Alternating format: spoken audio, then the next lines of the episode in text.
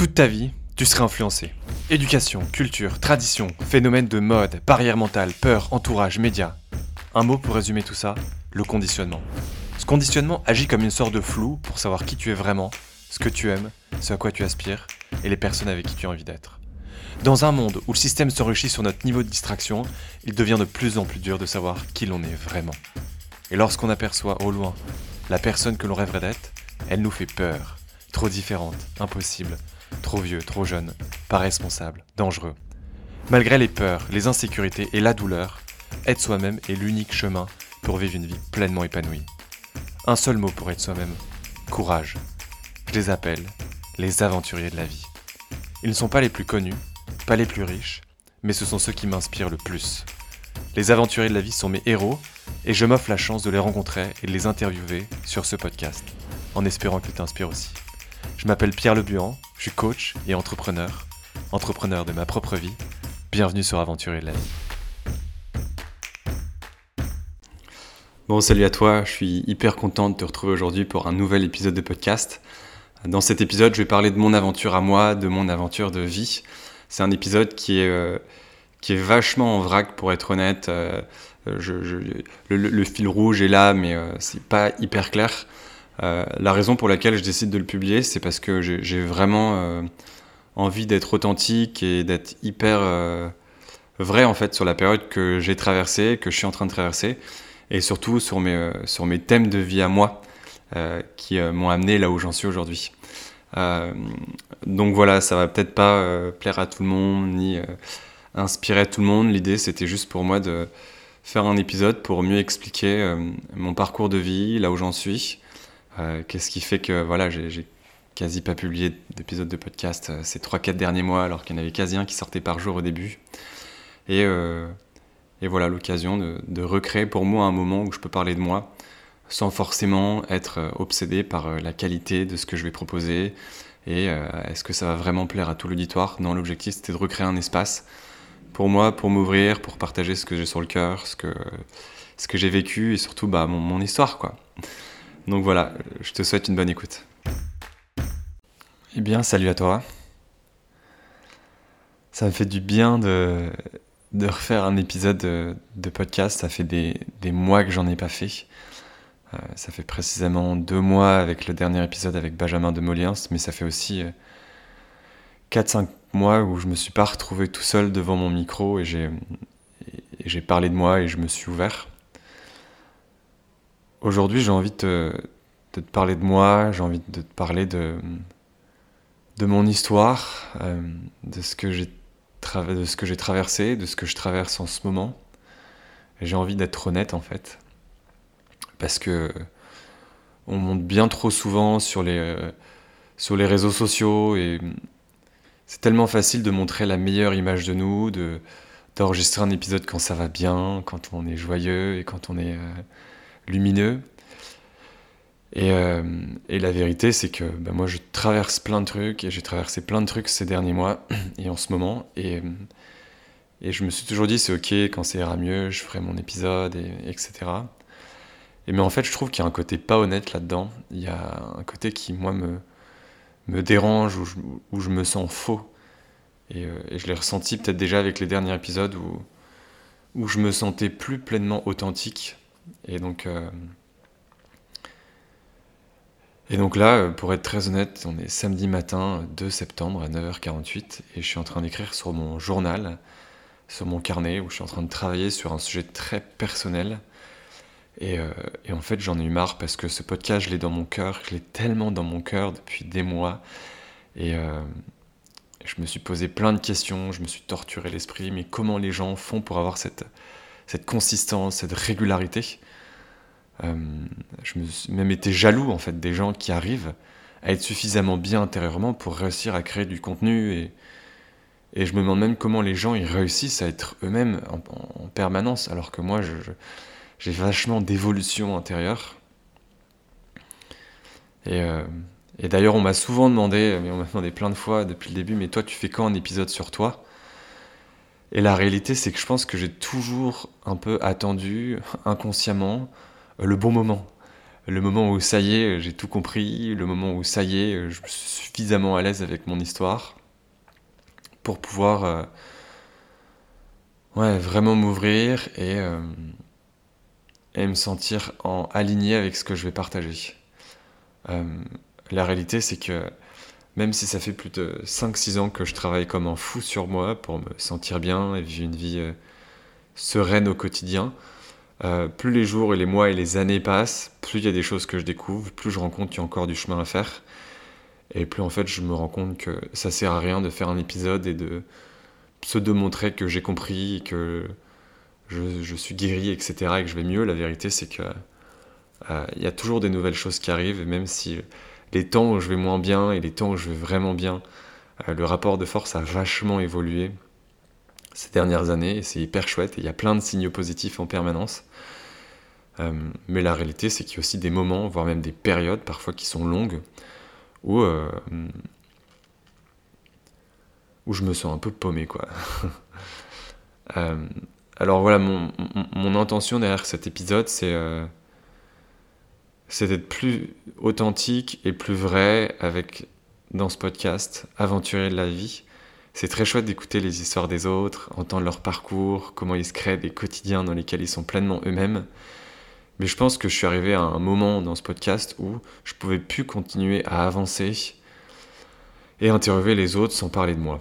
Parce que c'est très, très chouette d'appeler ça aventurer de la vie. Et, je trouve que la manière dont je présente, euh, bah, je me présente comme un aventurier de la vie moi-même. Mais encore, encore faut-il avoir le courage pour, euh, pour se montrer soi. Donc passer cette longue introduction pour euh, te partager un peu ma démarche. Euh, j'ai envie de t'en dire un peu plus sur, euh, sur ma vie, sur ce que j'ai vécu depuis, euh, depuis que je suis petit et aussi comment ça s'ancre aujourd'hui dans mon quotidien, dans mon travail et aussi et surtout dans mes relations, en particulier mes relations amoureuses. La première fois de ma vie où j'ai commencé à vraiment prendre conscience qu'il y avait quelque chose qui, qui était un peu déréglé avec moi, c'est la première fois de ma vie que je me suis retrouvé en relation amoureuse. Euh, ça a commencé à l'âge de 20 ans, 21 ans. Et automatiquement, lorsque j'étais avec une femme, l'une de mes premières pensées, un peu passé la période de, passion et d'extase, c'était mais en fait elle va me quitter. Euh, c'est évident, elle va s'en aller. Euh, alors c'est très simple, on appelle ça le syndrome de l'abandon. Ça j'ai découvert vraiment plus tard. Et, euh, et en fait, c'est, c'est, c'est quelque chose qui fait que dans n'importe quelle de tes situations, tu vas tout percevoir avec le filtre de la peur et de l'abandon. J'adore cette phrase, je vois ce que je crois. C'est vraiment une, une, une, forme de fréquence intérieure qui est déréglée et qui fait que, en tout cas moi personnellement, lorsque, j'étais avec, lorsque je suis avec une femme, dès l'instant où il y a n'importe quelle situation qui s'offre à moi, si je suis pas à ce moment-là pleinement euh, conscient et, joyeux, je vais le voir d'une manière à ce qu'on va me quitter. Alors c'est assez extrême, ce qui veut dire que dès l'instant où ma copine va sortir en soirée, euh, ça va être des pensées en mode euh, mais elle va, me, tromper, elle va trouver quelqu'un qui est mieux que moi dès que ma copine euh, mentionne euh, un garçon dans ma tête, je me dis, mais évidemment, elle va aller avec ce gars-là, il a l'air d'être 100 fois mieux que moi. Euh, dès que ma copine a besoin un peu d'espace, ben, je vais me dire, putain, ça y est, elle va, elle me quitter, ou alors je suis pas digne d'être aimé. Et, et, ces pensées, elles concernent vraiment mais toutes les situations que je peux vivre ou que je pouvais vivre au quotidien. Donc évidemment, quand, on a ces pensées-là, on, devient très vite anxieux, on, vit dans la peur, et on essaye, en, tout cas j'essaye du coup en permanence un peu d'analyser euh, l'humeur de mon partenaire pour sentir si euh, il y a peut-être un danger ou pas. On est vraiment dans, l'approche du danger permanent. Euh, et en fait, on, commence, à vivre une vie un peu de psychose, où en permanence on est dans le mal en fait je vais arrêter de dire on, je dois parler dans le jeu. Mon objectif, c'est d'être authentique et d'arrêter de parler des autres. je suis pas là pour expliquer à quelqu'un comment s'en libérer, mais c'est plus important pour moi de partager mon histoire et là où j'en suis. Et donc du coup, mes, deux premières relations, euh, je me suis tellement souvent retrouvé dans des situations mais de panique et anxiogène où il a fallu trouver pour moi un moyen de coper quoi, de coping mechanism en anglais, un moyen de compenser, un moyen de pouvoir vivre une vie pseudo-stable et surtout de me libérer de ces pensées. Et en fait, je me suis retrouvé dans mes relations amoureuses euh, très vite à jouer à des jeux vidéo. Alors je dirais que je suis pas quelqu'un de nature qui est intéressé par le jeu vidéo ou qui kiffe faire ça, mais c'est juste que à une époque, ça a été pour moi le moyen le plus facile et direct de me retrouver dans un monde parallèle pour ne pas être confronté à mes pensées désagréables. Alors on entend parfois parler de, des jeux vidéo comme une addiction, et, moi j'ai souvent parlé de ma période de jeux vidéo comme une addiction, mais je pense qu'il y a très peu de personnes qui se rendent compte de ce que c'est vraiment que l'addiction à des jeux vidéo par exemple. Il y a une époque, j'avais 21 ans et j'étais en colocation avec mon en coloc avec un, de mes très bons amis et on montait une entreprise ensemble. Et un jour, on, mentionne le fait que on, jouait tous les deux un jeu quand on était plus jeune et on s'est dit mais ça serait trop bien si on pouvait euh, se refaire une nuit et on joue qu'au jeu. Euh, mais en fait c'est exactement ce qu'on a fait et, euh, lui il a joué un ou deux jours parce que bah, c'est sympa de revenir un peu en enfance mais ensuite c'est sympa de retourner à la vie réelle. Et moi j'ai joué pendant plusieurs années. J'avais 21 ans, j'étais en école de commerce, j'étais avec une femme, une nana super, dans une relation qui était saine. Et, euh, mais en fait, c'était un moment où je commençais à peine une relation à distance et je commençais à avoir des pensées qui me faisaient peur. Et donc en fait, ça a été le, le, trou parfait pour moi, la solution parfaite pour moi pour euh, m'engouffrer là-dedans. Et, euh, et j'ai commencé à jouer des heures et des heures et des heures et des heures et des heures et des heures. Et, et en fait, c'est le genre de choses, moi j'en avais honte, même si sur le moment où le jeu vidéo est tellement prenant qu'on ne se rend pas compte. Euh, et, évidemment, très rapidement, ma copine a commencé à sentir qu'il y avait quelque chose qui se passait, que j'étais plus vraiment moi-même. Et, euh, rapidement, en fait, quelques mois plus tard, ça a amené à une, à une rupture. Euh, la rupture, pendant quelques jours, j'ai arrêté de jouer, puis ensuite, je m'y suis remis à jouer, mais on était sur des dizaines d'heures par jour, quoi. Encore une fois, personne n'était au courant. J'étais sur un projet de création d'entreprise, bah, du coup, je bossais quasi plus dedans et je continuais à mentir à mes associés. À mes associés. Euh, l'addiction, c'est le mensonge. L'addiction, c'est la solitude. Personne n'était au courant de ce que j'étais en train de vivre. Mais la puissance de l'addiction et la puissance addictive du jeu vidéo était telle que j'avais aucune, pas encore conscience en fait euh, du trou dans lequel j'étais quoi, ou du trou dans lequel je m'étais mis. Euh, cette rupture a été, été, a été pour moi assez forte. Je, ne pense pas que j'étais pleinement amoureux et, pleinement amoureux de la personne avec qui j'étais, mais j'avais, c'est comme si j'avais envie de souffrir. quoi. J'ai perdu 5 kilos en, en deux mois et c'était un peu la fin du monde. Je comprenais pas du tout ce qui se passait à l'époque. C'était hyper dur alors que ça faisait que quelques mois et je comprenais pas comment les gens pouvaient se faire de se remettre d'une, pouvait se remettre d'une rupture. Et, euh, et, quelques semaines plus tard, euh, j'ai rencontré une fille à une, à une soirée que, que sur laquelle je, lorgnais un peu de, depuis des mois, et je me suis toujours dit, elle, ça pourrait être la femme de ma vie, quoi. Et finalement, on, rentre ensemble, et très rapidement, on décide de se mettre ensemble.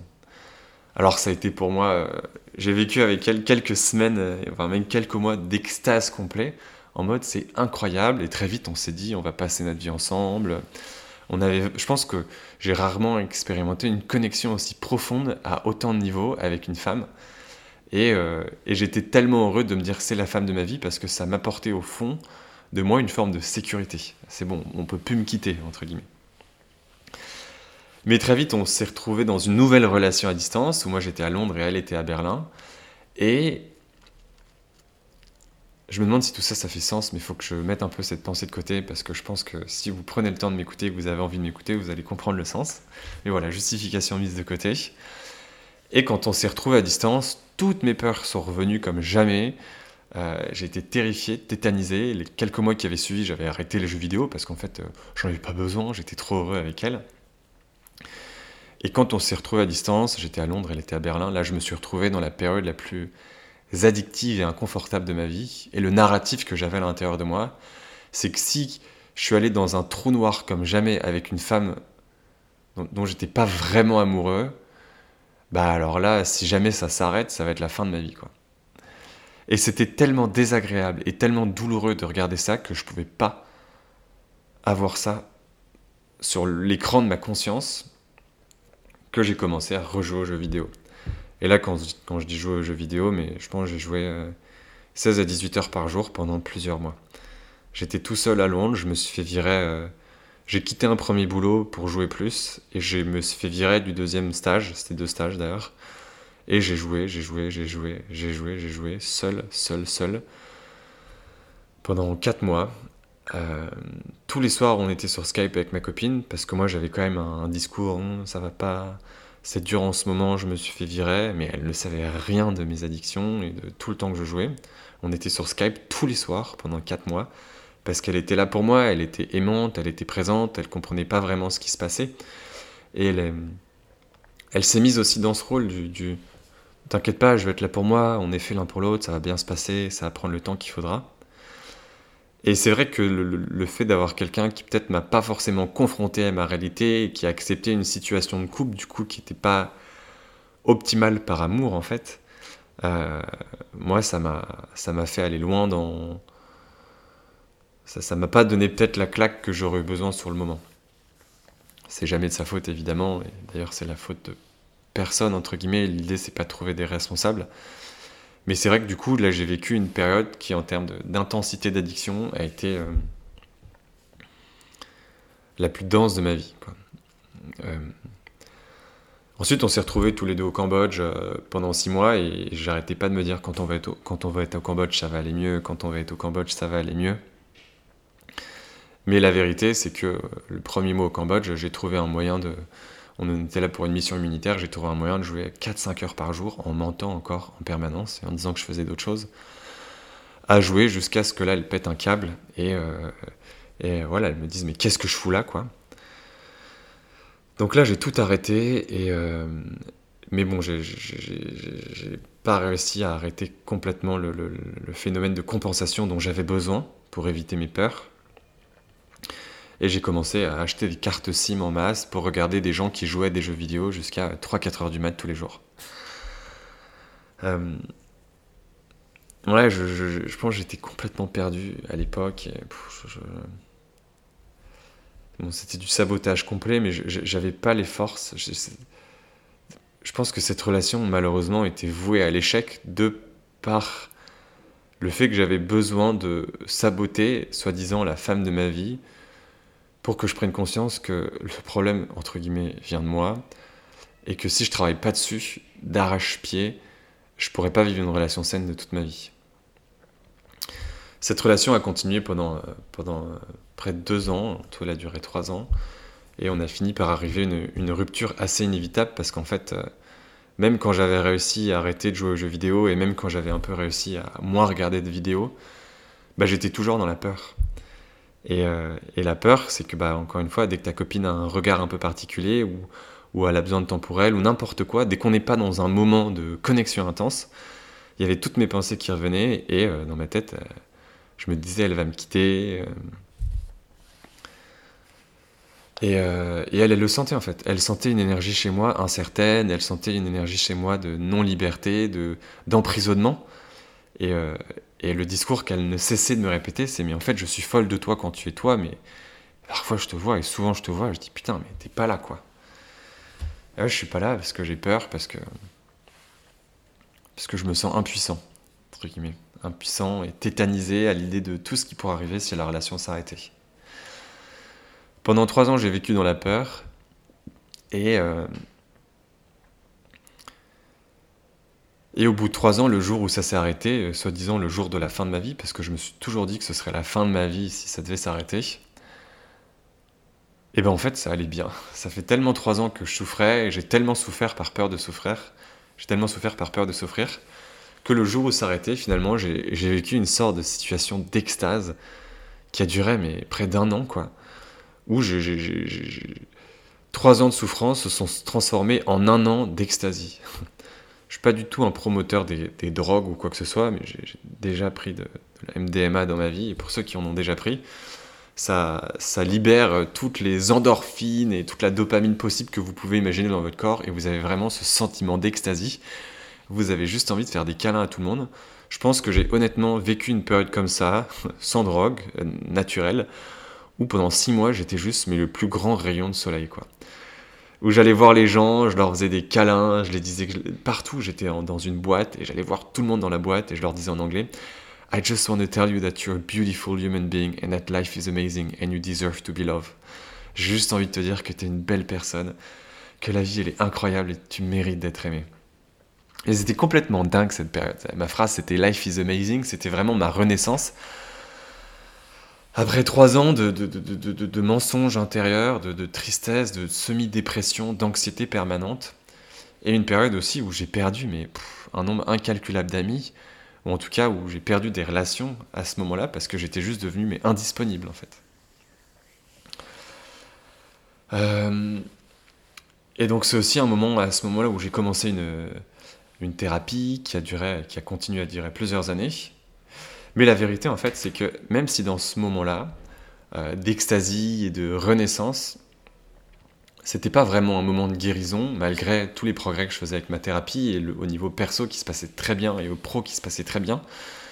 C'était pas un moment de guérison parce que j'avais pas encore pleinement conscience de ce qui s'était passé, de ce que j'avais généré dans mon couple, tous ces phénomènes de compensation à l'époque aussi, dans ces moments-là, dès que j'avais un peu de temps libre, euh, j'étais très pris par mon travail, mais dès que j'avais un peu de temps libre, je passais pas mal de temps à regarder des gens qui jouaient à des jeux vidéo. C'était toujours là, ça.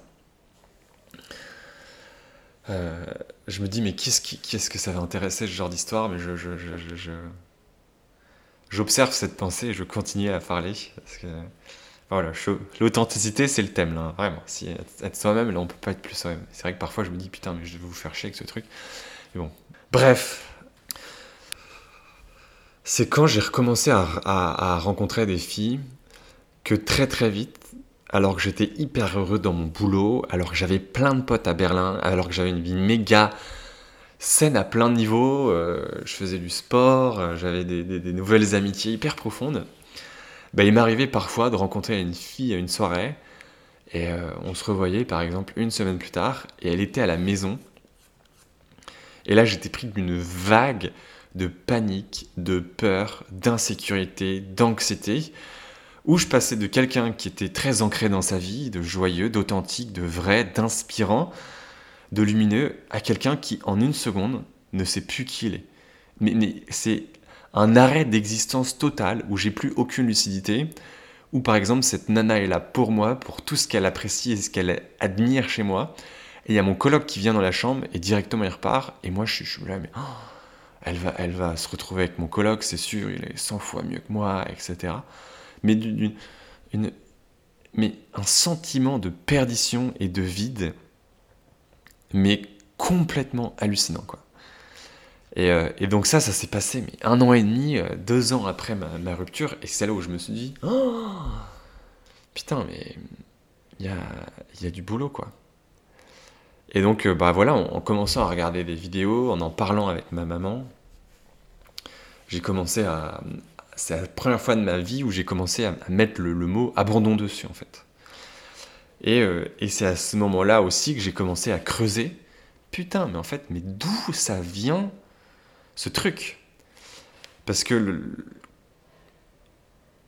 cette période de, de, de, de, refus, en fait, je refuse de retomber là-dedans. Je veux avoir une vie saine, stable. Je veux pouvoir vivre l'amour en sécurité, parce que la peur, c'est l'inverse de l'amour. Je, suis devenu mais obsédé par l'idée de m'en sortir, quoi. par l'idée de pouvoir vivre un jour l'amour, de pouvoir fonder une famille, par pouvoir avoir ce sentiment de paisibilité à l'idée d'être avec quelqu'un. Donc du coup, j'ai J'en ai parlé à ma thérapeute, j'ai regardé plein de vidéos sur l'abandon. Euh, je me souviens, et très rapidement, au bout d'une semaine, je me suis dit, bon, c'est ouf, j'ai capté le truc, c'est bon, je décide consciemment de m'en libérer. Euh, je pense aussi le moment euh, qui est important de préciser, tu, te demandes peut-être, mais d'où ça vient, ça en fait? Ça, c'est clairement, on peut clairement appeler ça un traumatisme. Les traumatismes, il y en a plein, et ils sont issus de souvent d'expériences qu'on a vécues quand on est plus jeune, entre 0 et 7 ans. Et, moi, j'ai perdu un petit frère euh, lorsque j'avais 3 ans. J'avais, j'avais 2 ans et 11 mois précisément, et euh, on a eu un, petit frère qui s'appelait Emric et qui est malheureusement mort dans son sommeil au bout de 4 mois. Et en fait, euh, en fait, le genre de truc, tu, tu le sais, tu sais qu'il y a ça qui s'est passé. Et tu sais que la raison pour laquelle tu es, perdu, complètement perdu parfois, tu sais que c'est très probablement lié à ça. Mais en fait, j'étais tellement jeune que t'as pas la. Tu comprends pas la, cause à effet, quoi. Tu comprends pas comment euh, la perte d'un être cher, alors que tu te souviens pas de ça, en fait, peut causer un, un vide et un état de perdition aussi, mais monumental. Je passe de 100 à 1. Je passe du gars qui. Et là, te sourit, mais un sourire vrai, au gars qui. Euh, qui ne sait plus qui il est, quoi. Et, euh, et donc, en fait, j'ai toujours su. Ma maman est psychothérapeute, et on en a parlé souvent ensemble, et j'ai toujours su que c'était très lié à ça, mais je me sans, sans, comprendre vraiment, sans, sans, avoir le sentiment non plus d'avoir la réponse. quoi. J'ai toujours cru, ok, si j'ai conscience, si je comprends le truc, je pourrais m'en libérer, mais c'est vrai que je savais que c'était lié à ça, mais c'était là et c'était hyper présent et j'étais vachement démuni. quoi.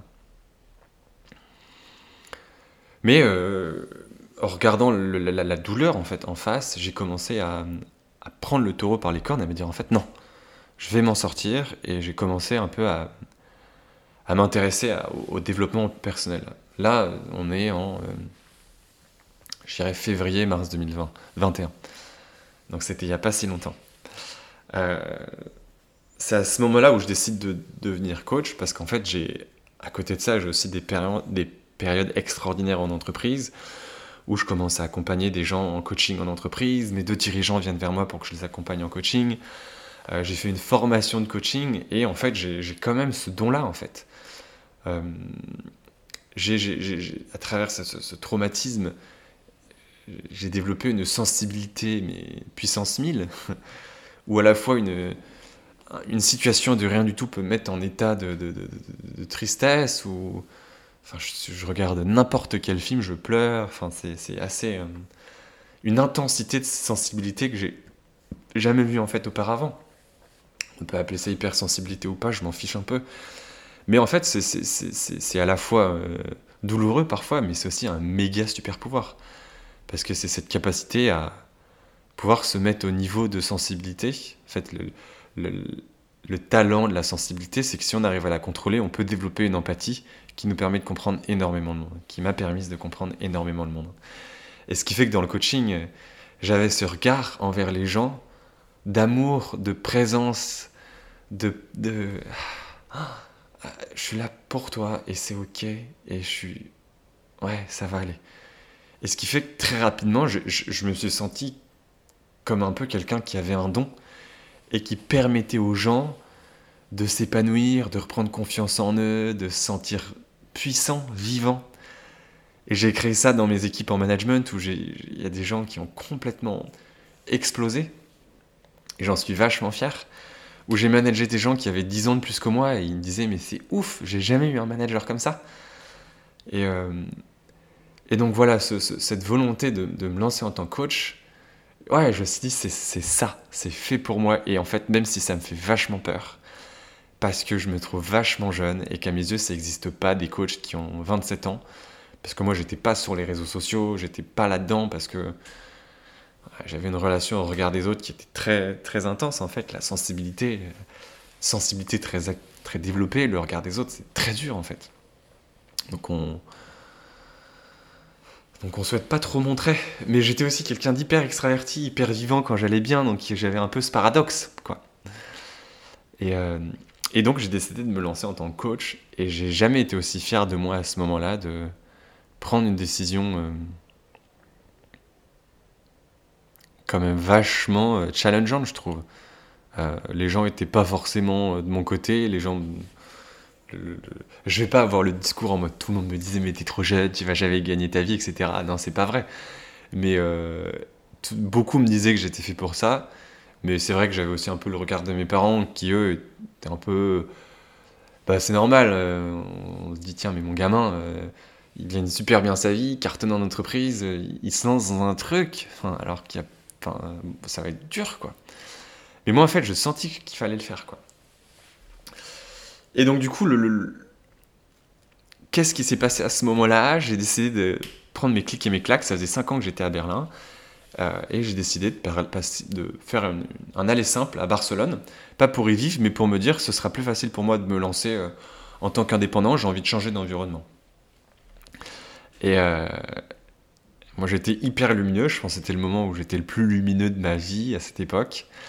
Ah, enfin, la première fois de ma vie, j'allais à des soirées, je connaissais personne et j'allais vers les gens, je leur demandais des numéros et je leur disais, mais toi, t'as une énergie de ouf, j'ai trop envie de passer un moment avec toi, et on se prend un verre, je suis curieux de savoir un peu c'est quoi ton histoire.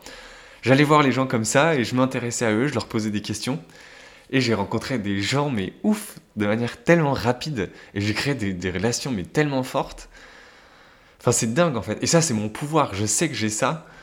Et, euh, mais voilà, en fait, vu que je suis tellement liminé, entre guillemets, j'ai pas peur de le dire, c'est.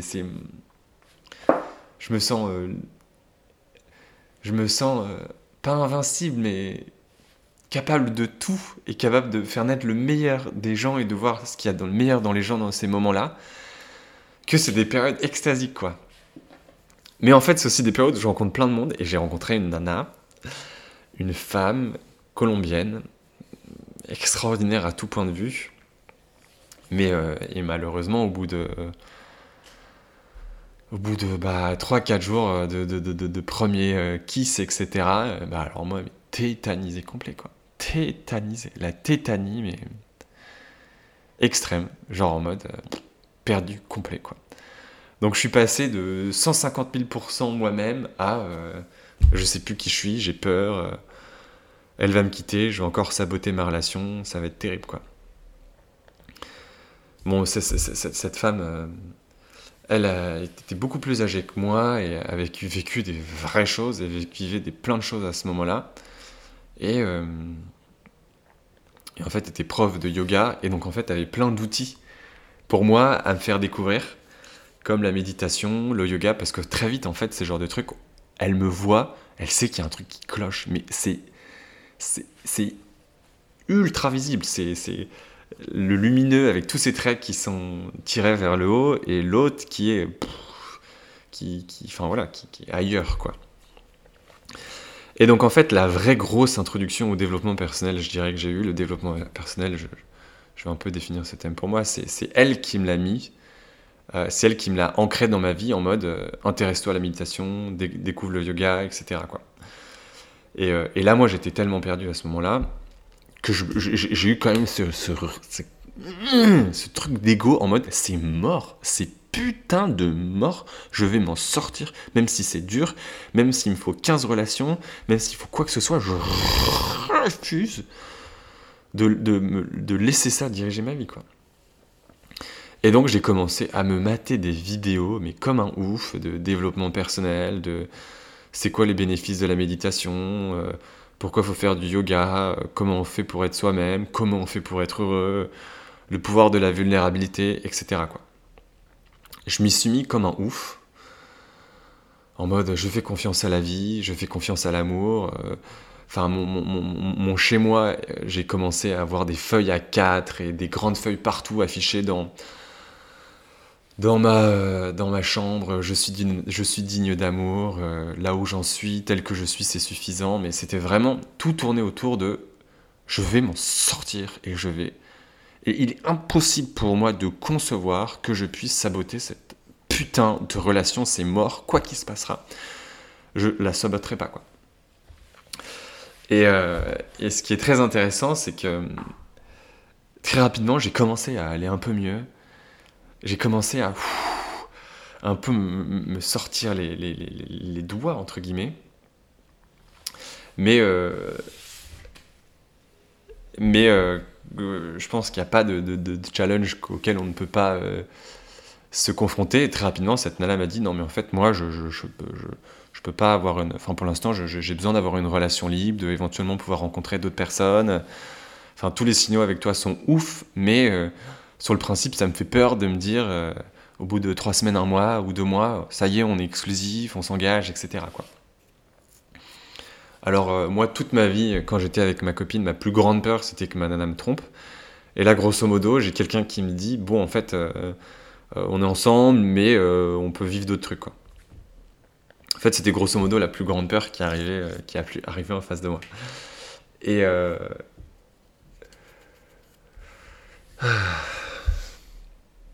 Et en fait, sur le moment, je dis bah non, en fait, c'est mort du coup. Je, je, je, je, peux pas.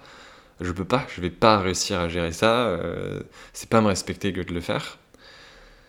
Et elle m'a challengé. Elle m'a dit mais si, bien sûr, ça peut le faire. Euh, moi, je suis de nature exclusive, mais là, ça me paraît pas juste de de se restreindre. Bon, ça l'histoire est longue, hein, mais je, continue parce que je trouve que tout ça, ça a du sens.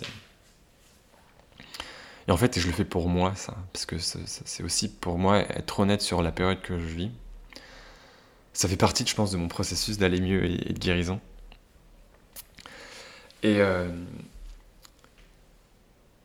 et donc, du coup, en fait, j'ai fini par accepter une, une, pseudo-relation ouverte où on peut, soi-disant, faire ce qu'on veut de, de, notre côté. Alors là, c'était peut-être la période la plus challengeante de toute ma vie où mon corps était, mais. Oh, la, vulnérabilité la plus pure, quoi, où je me sentais. Euh,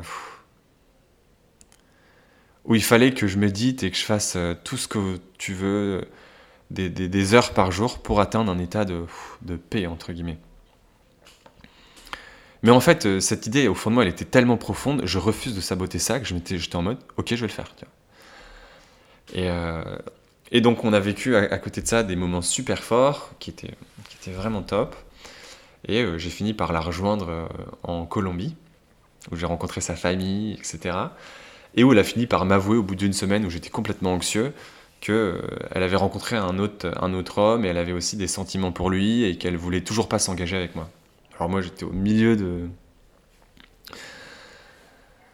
au milieu de la Colombie et j'apprends ça, c'était vraiment c'était vraiment compliqué quoi. J'essaie de sentir comment, est-ce que je peux garder du lien pour vous et pas que ça dure des heures ce truc. Mais en fait, là où cette relation m'a amené, qui finalement s'est terminée euh, quelques mois plus tard, euh, parce qu'en fait je, je, pouvais plus, c'était plus de me respecter que d'aller aussi loin dans la souffrance, c'est qu'en fait ça m'a fait découvrir mais des outils, mais tellement nombreux, pour pouvoir me reconnecter à moi-même, être bien, et avoir un semblant de vie paisible dans une situation qui est, à mes yeux, extrêmement dangereuse. La vérité, c'est que je pense dans cette relation, je suis jamais allé aussi loin dans la souffrance. Il y a une part de moi qui a envie d'en parler avec euh, l'habitude dont je parle des choses. C'est ça y est, je les ai compris, c'est ouf, regarde tout ce que j'ai appris. Mais la vérité, c'est que c'était incroyablement dur.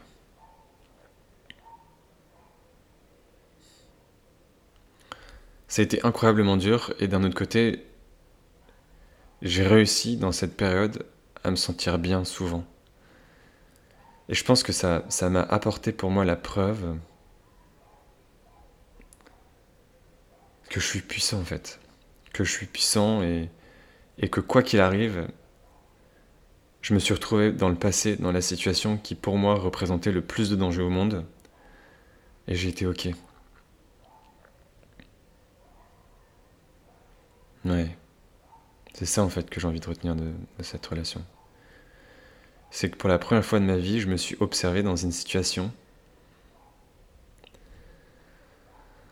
incroyablement dure et complexe pour moi et, j'ai réussi à être lumière souvent, malgré ça.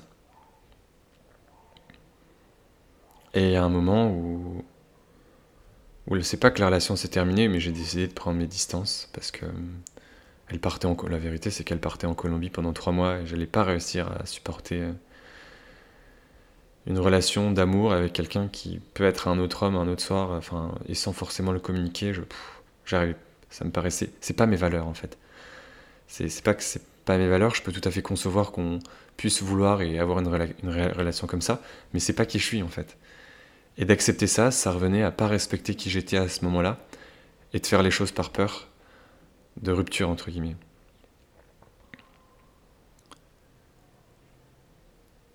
Donc voilà, imaginez à ce moment-là, euh, moi j'ai du coaching, je fais des formations en management, euh, je fais de l'accompagnement, et j'ai tout un côté euh, parallèle où je, vis des choses personnellement qui sont vachement challengeantes. Quoi.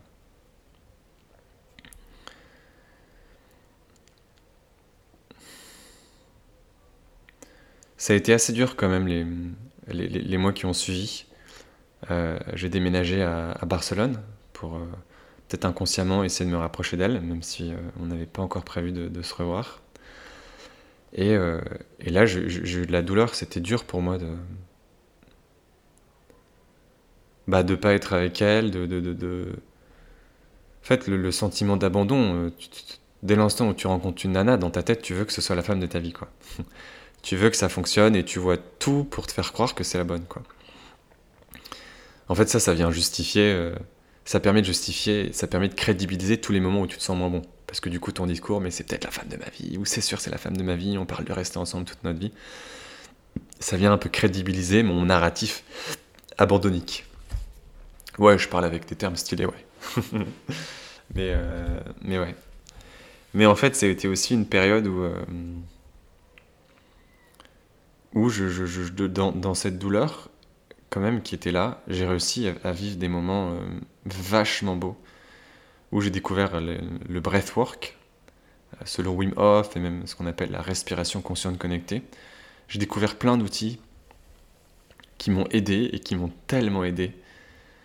J'ai énormément écrit, j'ai commencé à faire des vidéos sur YouTube, le pouvoir de la vulnérabilité, comment être heureux, j'ai découvert le stoïcisme en fait, à travers cette souffrance et cette douleur, est née chez moi une envie, en fait, mais un peu obsessionnelle, de comprendre. De me comprendre, de comprendre comment on peut aller mieux, de comprendre comment des gens vont aller mieux, peuvent aller mieux. Et euh... Et ça a été une période vachement belle en fait.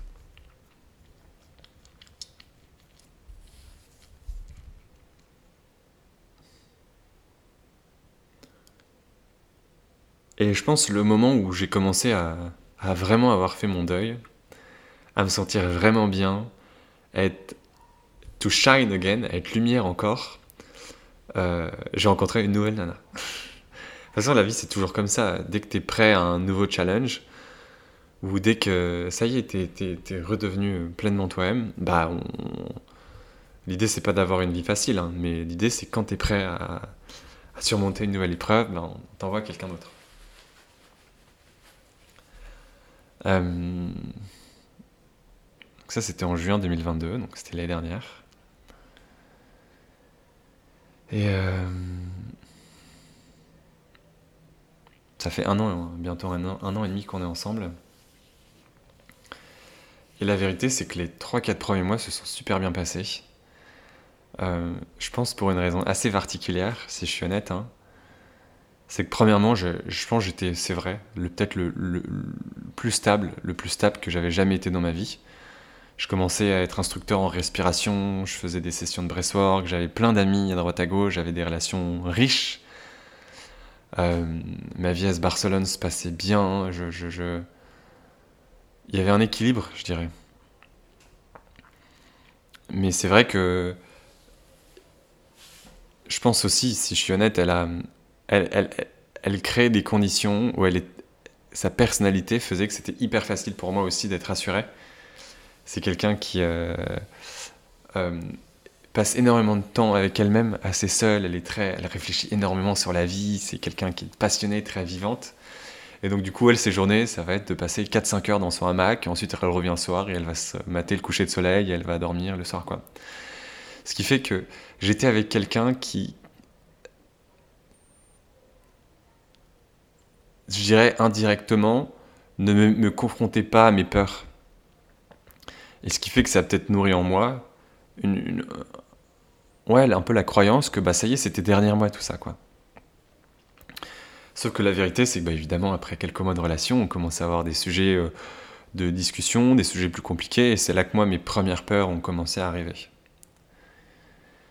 Et donc, du coup, en fait, pour, faire court sur, sur cette relation, on, a vécu plein de hauts et de bas euh, ces 6-8 euh, derniers mois.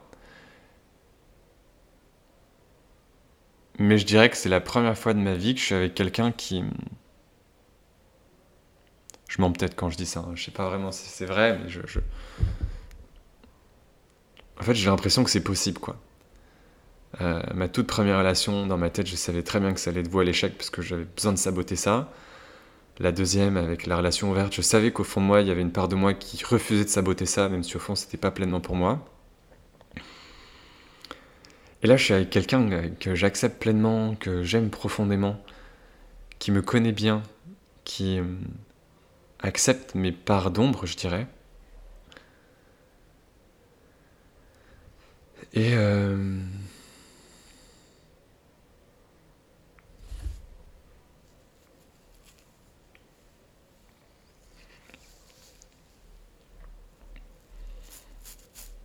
Et depuis janvier, j'ai évidemment eu plusieurs périodes où, ça allait très bien, où j'étais très ancré, surtout avec le développement de mon podcast, qui était quelque chose qui me rend et me rendait hyper fier. De sentir que je faisais quelque chose qui était pleinement aligné avec qui je suis, pleinement aligné avec là où j'en suis, et vachement... Ouais, vachement... qui faisait vachement sens pour moi.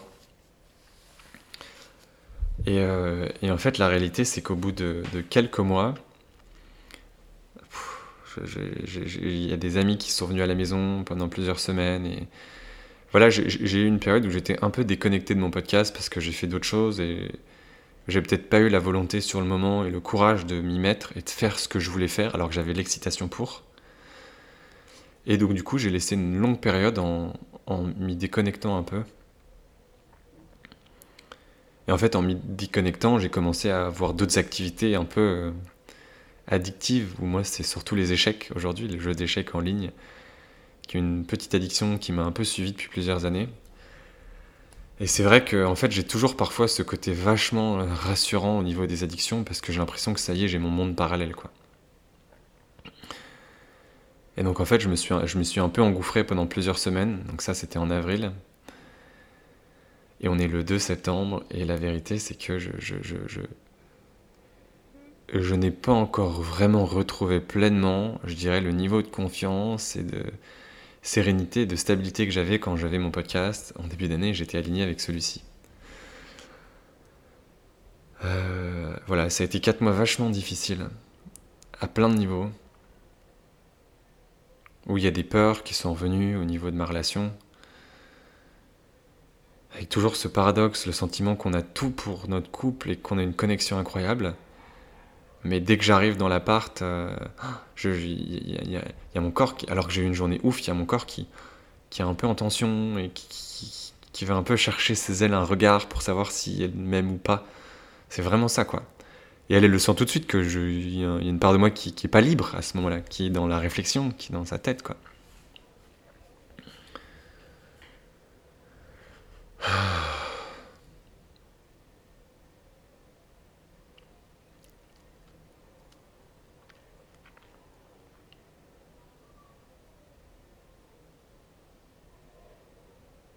Ouais.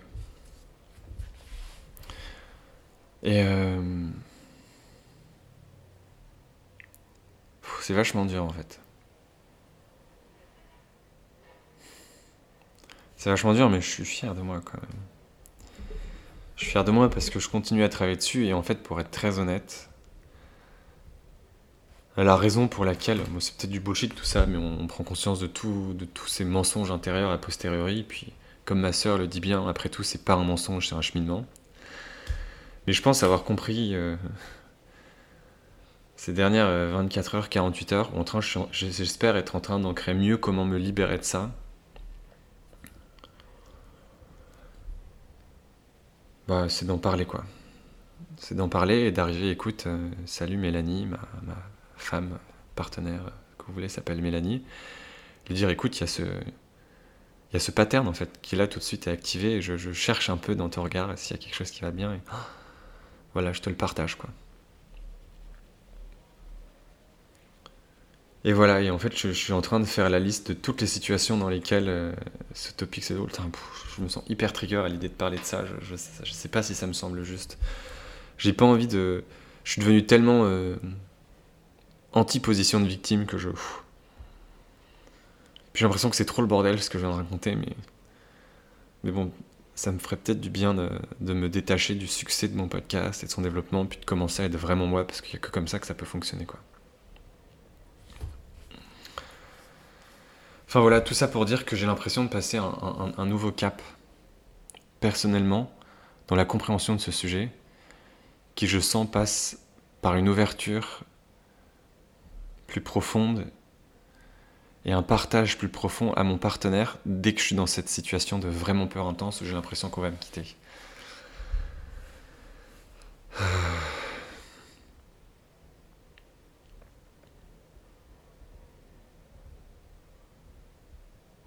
Et donc c'est vraiment une démarche d'honnêteté, je dirais, avec, euh, avec elle en l'occurrence. Et, je me, et en fait, en, prenant conscience de tout ça, je, prenais conscience que si bah, dans mon podcast, j'avais pas été très honnête du coup ces quatre derniers mois. C'est pas que j'ai pas été très honnête, c'est juste que j'ai pas fait d'épisode personnel en fait. Parce que je peux pas euh, faire semblant d'avoir compris des trucs et de parler de ce que je veux faire avec ce podcast et de ma vision et ce qui m'intéresse et les autres, etc. Quand au fond, j'ai un truc au fond de moi qui est activé et, et j'ai l'impression de mentir quoi. Et donc j'ai le sentiment que ça fait partie de mon développement et de ma croissance personnelle que de faire cet épisode complètement brouillon. Il y aura peut-être personne qui va l'écouter jusqu'au bout, mais en fait, peu importe quoi. Je le fais pour moi.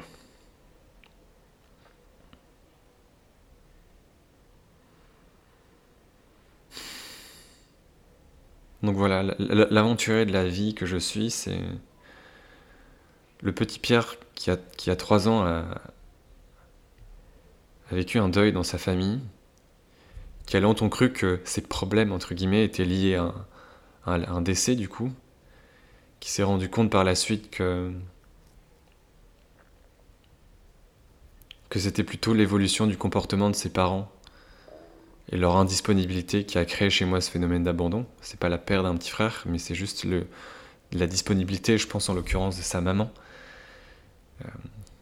parce que quand, quand une, maman euh, perd son fils, je, allons trouver quelque chose de plus douloureux. Comment est-ce qu'on peut être présent et disponible et attentionné et, maman quand, quand, on, quand on souffre tant? On a envie de se retrouver seul, on a envie de faire son deuil, mais on est aussi, je pense, complètement perdu, quoi. Et donc c'est vrai que je, regarde tout le temps les enfants de 3 ans maintenant. J'essaie de voir à quel point un enfant de 3 ans il capte les choses, euh, à quel point il comprend, à quel point il peut être sensible, c'est quoi sa manière de faire. Parce qu'en fait, je, je, rêve de mieux me comprendre, je rêve de... Ouais. Donc c'est vrai qu'aujourd'hui, dès que je me sens un peu en insécurité, c'est très anxieux en fait, en fait, c'est le petit Pierre de 3 ans qui, euh, qui prend la place. C'est le petit Pierre de 3 ans qui, qui communique, qui, exprime ses peurs. J'ai vu le moindre regard de maman. Qu'est-ce qui se passe? Qu'est-ce qui se passe? C'est quelque chose qui a tellement besoin d'amour et qui va chercher, qui, qui, va, qui va essayer de s'en... Enfin voilà, qui, qui essaye quoi.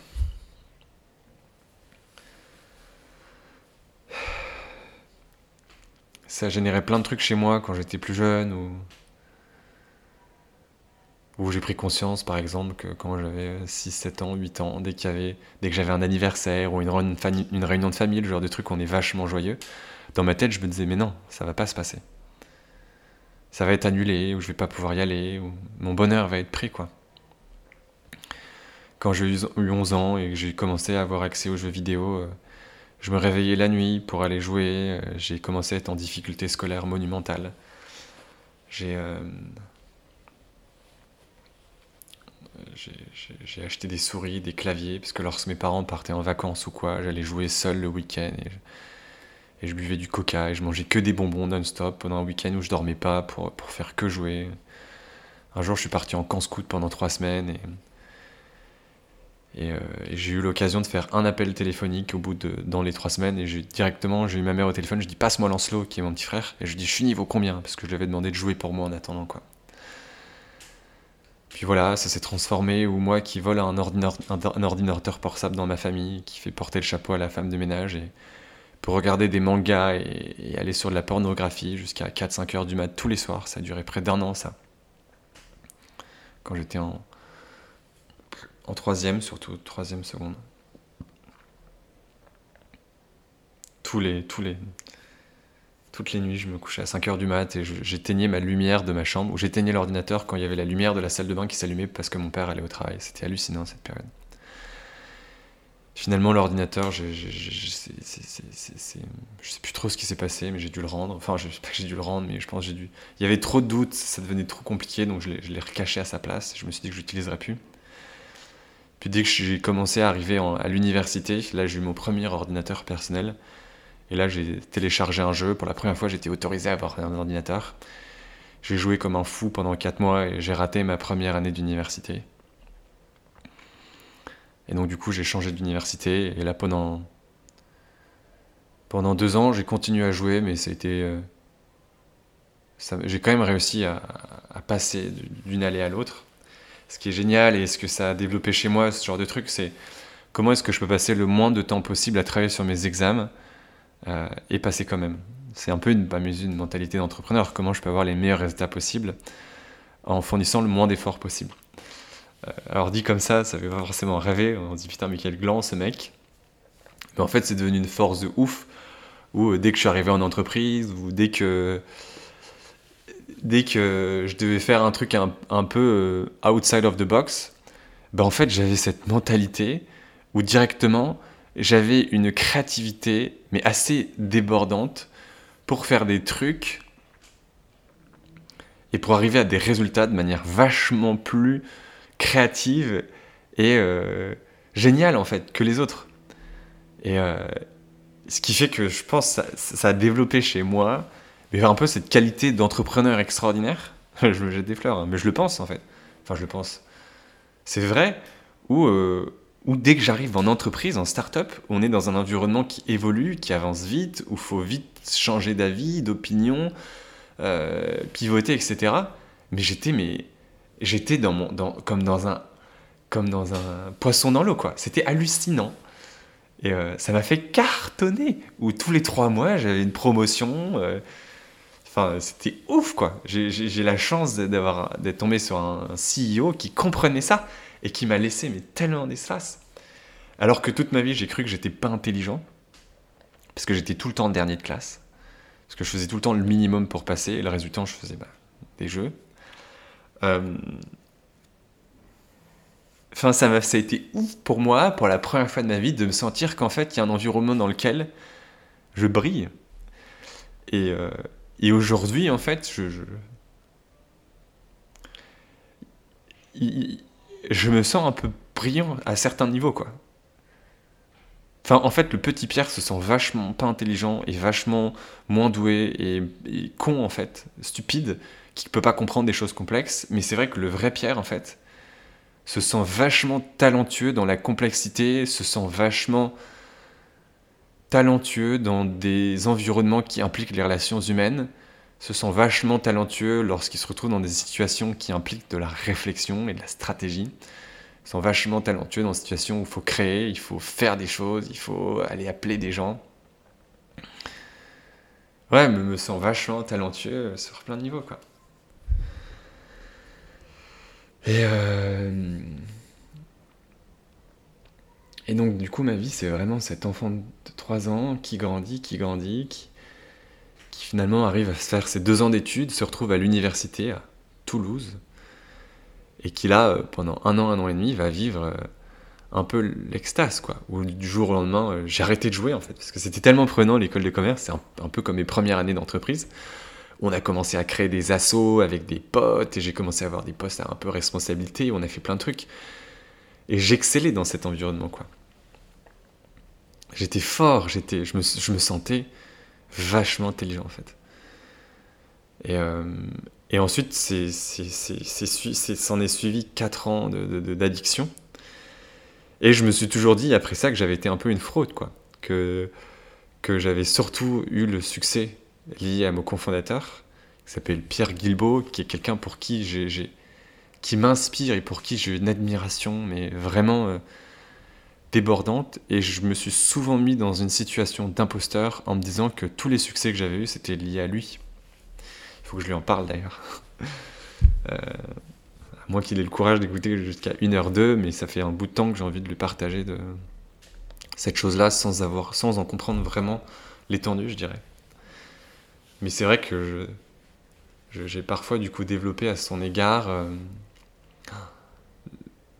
ces dernières années, le sentiment que tout ce qu'il faisait et tout ce qu'il développait, j'aurais pu le faire. Quoi. Enfin, j'ai l'impression que, pas qu'on était au même niveau, et je déteste cette sujet de comparaison, mais j'avais toujours l'impression qu'il me renvoyait l'image de ce que je pourrais être si j'allais bien. Quoi. Parce que je trouvais qu'on était très similaires à plein de points de vue. Et, euh, et voilà, et ensuite je suis arrivé dans cette entreprise où là j'ai commencé à, cartonner. Les relations sont, ont arrivé, sont continuées. Et, et voilà où j'en suis, quoi. Merde. Ça fait une heure trois que je cause je j'essaie de mettre tellement d'attention à chaque fois dans mes relations avec les gens et même dans mes podcasts et dans mes vidéos YouTube à faire des trucs et à publier des choses qui sont vachement cohérentes, qui sont compréhensibles, qui sont logiques, qui sont facilement suivables, qui ont un fil rouge. J'ai l'impression d'avoir fait un freestyle mais monumental pendant cet épisode de podcast et en fait je m'en branle. je vous adore tous vous êtes trop stylés, je suis sûr. Mais euh, Mais la seule manière pour moi de créer de la continuité dans ce podcast, c'est d'être moi. Et, euh, et d'être honnête. Et, euh, j'ai toujours. J'ai, la vérité, c'est que dans l'essence de ce podcast, les deux premiers mois avant mon premier épisode, je voulais faire un épisode où je parlais de mon histoire. Ça avait du sens, mon histoire à moi. Mais en fait, j'étais tellement obsédé par l'idée de le rendre le plus fluide et limpide et compréhensible et accessible sans être dans une position de victime, etc. Tout ça.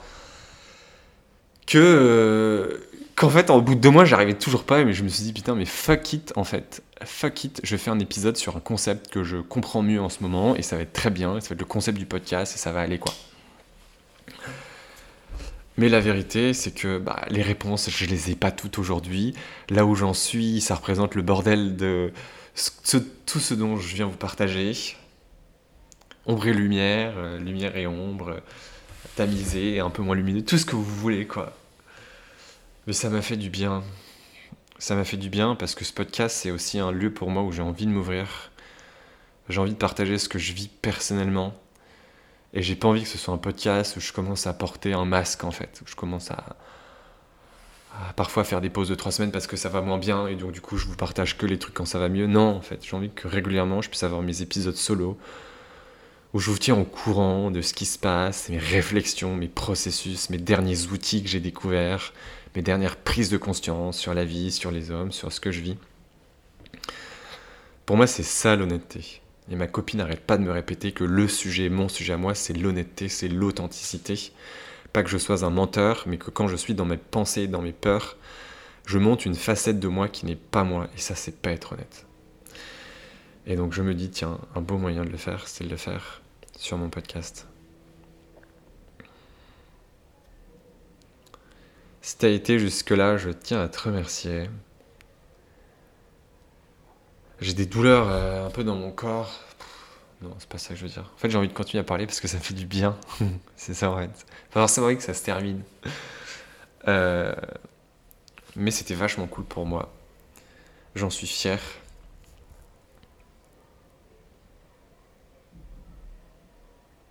Je t'aime, je vous aime, je m'aime. La vie est ouf. Euh,